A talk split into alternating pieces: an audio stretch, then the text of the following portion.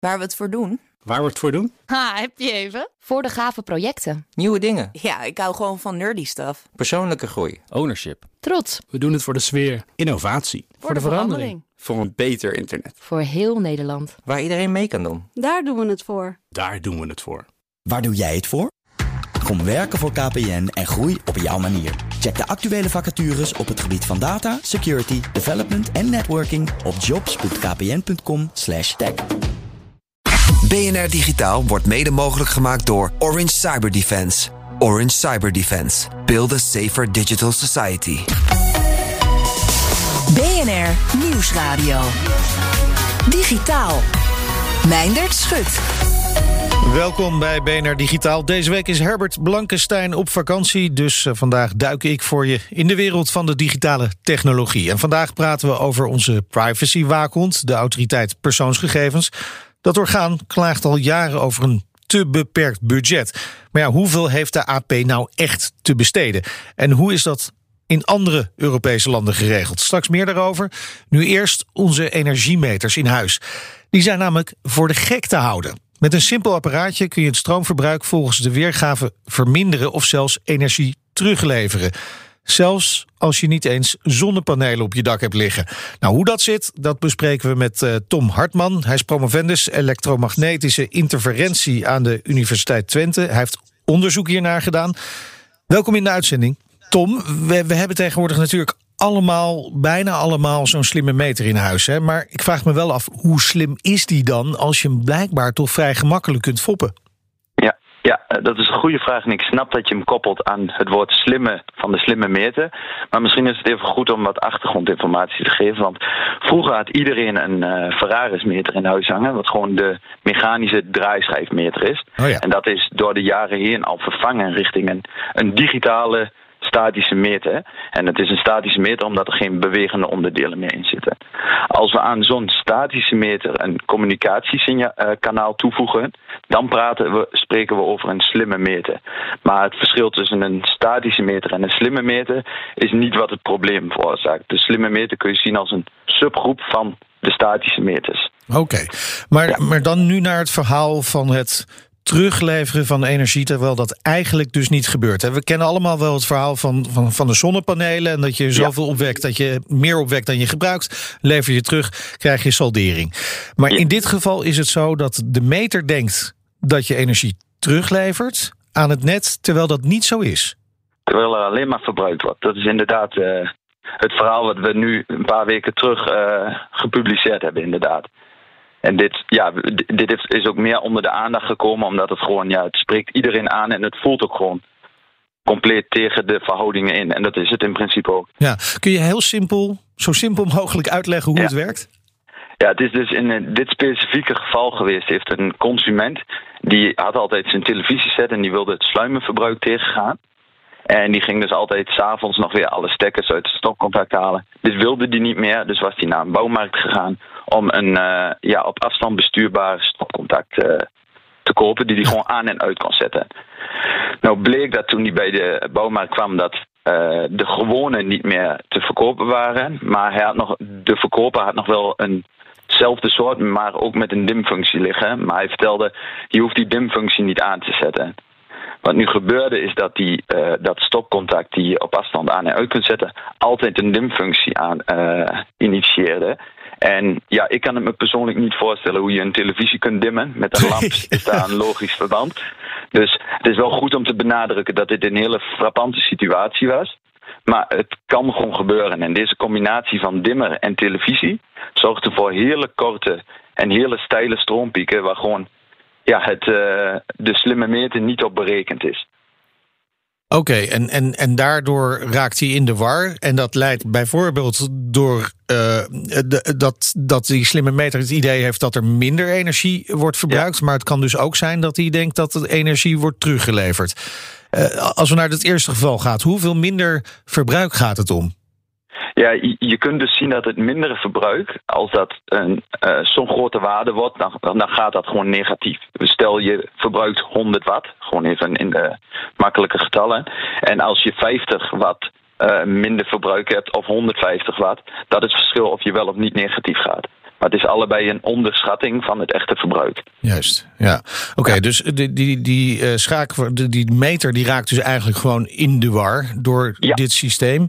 Um, door die dimschakelaar op de televisie. Kan dat ook met andere apparaten? Wij hebben hiervoor, uh, maar wij zitten in een Europees project, uh, waar ik dan onderdeel van ben met mijn PhD. Um, en dat is ontstaan aan de hand van in het begin uh, ledlampen die ook gedimd werden. Waar dan ook uh, voornamelijk in die tijd was het dat er veel meer verbruik. Dus een overschatting van het verbruik. Okay. Dat hebben we al meerdere malen gezien en ook gepubliceerd. Maar wat het nu wel heel bijzonder maakt, is dat we eigenlijk compleet de andere kant op gingen. Niet alleen een onderschatting, maar gewoon een negatieve onderschatting, zo gezegd. Ja, en dat is inderdaad dan de primeur, zou je kunnen zeggen. Kunnen we, ja. kunnen we dan ook spreken, hè, nu jullie dit ontdekt hebben en onderzocht hebben, dat er uh, sprake is van een zwakte of storingsgevoeligheid van ons stroomnet? Ja, ik zou het niet de uh, storingsgevoeligheid van het stroomnet noemen, maar in dit geval van een, een specifieke set van slimme meters. Want er zijn dus ook genoeg slimme meters die het wel goed doen. Maar er zijn enkele slimme meters die hier niet tegen bestand zijn. Dan is natuurlijk de vraag: hebben de meters zich niet goed beschermd? Nee, die, die voldoen volledig aan de standaarden die ervoor staan. En de apparatuur die gebruikt is, voldoen ook aan hun individuele standaarden. Maar je krijgt nu dat uh, veel producten gecombineerd worden, ook in manieren waarvoor het niet bedoeld is. Maar ja, hoe kun je je daartegen beschermen? Dat is gewoon heel lastig. Ja, uh, je kunt je afvragen hoe je daartegen kunt beschermen. Je zou er natuurlijk ook misbruik van kunnen maken als je dit doorhebt. Ja. Ja, ik zou het sowieso in deze combinatie niet aanraden. Want een dimmer achter een televisie zorgt er ook voor dat je televisie kapot gaat over de tijd heen. Oh, Oké. Okay. En er kwam ook een, een, een heel groot geluid uh, van, wel van deze combinatie afzetten. Maar het is gewoon het feit dat het, dat het kan gebeuren, ook gewoon door een consument. Die het toevallig zo ontdekt heeft. Maar enige elektro, ja, elektrotechniekkennis die zal hier misbruik van kunnen maken. Oké. Okay. Nou, nou zei je al, niet alle uh, meters hebben dit probleem. Hè? Maakt het uit uh, waar in Nederland je zit of het wel of niet werkt? Ja, ze, ja iedere netbeheerder van een bepaalde regio heeft zijn eigen aanbesteding van uh, slimme meters. En er is dus een bepaalde aanbesteding, maar daar kan ik verder niks over zeggen. Weet ik ook niet precies nee, waar dat, dat, is. Dat, dat, dat begrijp ik. Ja. Uh, verwacht je wel dat energieleveranciers die hiermee te maken hebben... snel actie gaan ondernemen? Zeker. En ik moet ook zeggen, het Europese project waarin wij werken... daar zit ook als uh, key stakeholder zit NetBeheer Nederland ook betrokken. En we hebben nauw contact met hun. En wij we willen gewoon samen naar de oplossing werken natuurlijk. Ja, nou... Het is ook niet dat wij de slimme meter afbreuk aan willen doen. Want de slimme meter is gewoon een goede nieuwe techniek waar ik fan van ben. Maar ja. het moet wel robuust zijn. Ja, precies. En, en op deze manier kan het eigenlijk misschien alleen maar verbeterd worden en uh, klaar voor de toekomst. Want er komen natuurlijk ja. steeds meer apparaten in ons huis die op een bepaalde manier energie verbruiken. Ja, inderdaad. En dat is denk ik ook het grootste probleem. Is gewoon de niet-lineaire stroomvorm die gewoon continu getrokken worden tegenwoordig door wat voor voedingen, maar ook dat komt omdat we tegenwoordig erg richting de vermogenselektronica, die proberen steeds zuiniger. Waardoor ze gewoon een korte tijd eventjes stroom trekken. In plaats van vroeger had je bijvoorbeeld een kachel. Dan volgt de stroom de spanning lineair.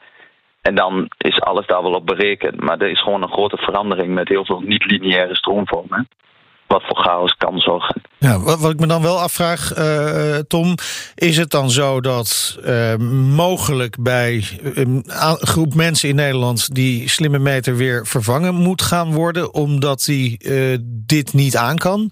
Of denk je dat die apparatuur aan, aan te passen is? De apparatuur is wel aan te passen, maar ik denk dat dat in de kosten loopt. Want zodra de mankracht bijkomt en je moet langs huizen gaan, is het denk ik een hele grote kostenpost. Maar dat, daar kan ik niet inhoudelijk heel veel over zeggen. Ik weet wel dat het relatief uh, simpel op te lossen moet zijn, maar daar komen nog vervolgstudies ah. van ons. Oké, okay, oké. Okay. Nou, daar ja. zijn we dan ook zeer benieuwd naar. Ja. Uh, jullie hebben die onderzoeksresultaten gepresenteerd hè, tijdens diverse online internationale conferenties. En je zei al, ja.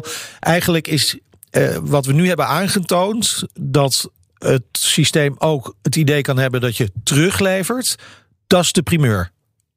Ja, dat is voor ons nu wel. Uh, en dat het in een, kijk, in een consumentenomgeving is gebeurd. Dat het gewoon een, in een huishouden heeft plaatsgevonden door een, wel een frappante combinatie, maar dat het zo kan plaatsvinden. Kijk, in het lab is in principe alles natuurlijk overstag te brengen. Maar of dat een realistische casus is, dat maakt het moeilijk. Dat is ook heel belangrijk met deze casus. Hoeveel komt het, komt het voor? Is het het waard om alle meters te vangen? Of van deze soort, als het maar een enkele keer voorkomt. Ja, precies. Uh, nou doen jullie dus nog volop onderzoek uh, naar dit onderwerp. W wanneer gaan jullie de volgende bevindingen delen? Um, ik hoop deze maand de vervolgstap met waarom gebeurt dit? Omdat het heel erg counterintuïtief voelt. Van je verbruikt, maar er wordt toch teruggeleverd. Daar ben ik druk met collega's bezig om een nieuw artikel te schrijven. En we zijn er ver meer. Ja, dus, dus voor de duidelijkheid, jullie hebben nu kunnen aantonen dat het gebeurt, maar nog niet aan kunnen tonen waarom het gebeurt. Nog niet concreet genoeg. We hebben nee, je hebt een idee? Ja, ja. Oké. Nou, we zijn heel erg benieuwd naar uh, de resultaten van het uh, verdere onderzoek. Dankjewel, Tom Hartman, promovendus aan de Universiteit Twente. BNR Nieuwsradio. Digitaal. Meindert Schut. De autoriteit persoonsgegevens waakt over onze privacy, maar klaagt al jaren steen en been dat daar eigenlijk niet genoeg geld voor beschikbaar is. In andere Europese landen laten nationale privacy-waakhonden soortgelijke geluiden horen. Maar ja, hoeveel geld hebben ze nou eigenlijk te besteden en wat gebeurt daarmee? Thijs Hofmans is redacteur privacy en security van Tweakers en hij zocht het uit, is nu bij ons te gast om daarover te vertellen. Welkom Thijs. Hoi. Hoe, hoe goed functioneert onze autoriteit persoonsgegevens wat jou betreft? Uh, ja, vind ik gelijk een heel moeilijke om te zeggen. Um, ik vind het een beetje moeilijk om. Ik kan hun bedrijfsvoering natuurlijk niet zien. Dus ik weet niet hoe, hoe goed of slecht dat ze het doen. Um, ik denk dat ze roeien met de riemen die ze hebben. Ik denk dat ze, uh, als je kijkt naar het aantal klachten en meldingen en de wettelijke taak die zij hebben. Als je kijkt met hoe beperkte middelen dat ze dat doen, dat ze, ja, dan kun je niet anders dan het beste doen wat je wilt. Ja, maar dan gaan we even naar, naar, het budget kijken van de autoriteit persoonsgegevens. Hè, want daar hangt natuurlijk een hoop van af. Hoe ziet mhm. dat er nu uit? Um, ze hebben in 2000, uh, 2021 hebben ze 26 miljoen gekregen. En daar werken rond de 180 mensen ongeveer. 180 FTE in ieder geval. Ik weet niet hoeveel mensen dat precies zijn, nee. maar rond dat bedrag. Ja, nou hebben ze ten opzichte van een eh, jaar eerder wel ruim 8% meer geld gekregen. Het ja. AP zegt zelf dat is niet voldoende. Waarom niet? Um, zij merken al jaren dat ze uh, steeds meer klachten krijgen, steeds meer meldingen, steeds meer vragen van burgers, uh, steeds meer meldingen van datalekken. En onder de AVG zijn zij verplicht om, daar, om die allemaal af te werken. Om, daar overal, om die overal in behandeling te nemen. Maar het zijn er zoveel. Dat ga je met, ja, als die twee keer zo groot worden, dan redden ze dat nog steeds niet. Dan kun je die nog steeds niet allemaal afhandelen. Dus dat, dat, is wel, dat is heel zwaar voor ze. Ja, dus eigenlijk moeten ze zelf al een, een, een schifting maken. Nou, ja. nou kun je natuurlijk vergelijken, hè, want elk uh, Europees land dat lid is van de EU in elk geval, heeft zo'n privacy waakhond. En jij hebt ze vergeleken, ja. hè, ook de budgetten van andere landen. Italië, nou, daar krijgt, uh, krijgt ruim 35 miljoen, 36 miljoen bijna. Duitsland ja. helemaal veel, hè, bijna 95 miljoen. Is dan ook wel verdeeld over toezichthouders per deelstaat. Dus misschien weer moeilijk te vergelijken. België krijgt maar 9 miljoen euro.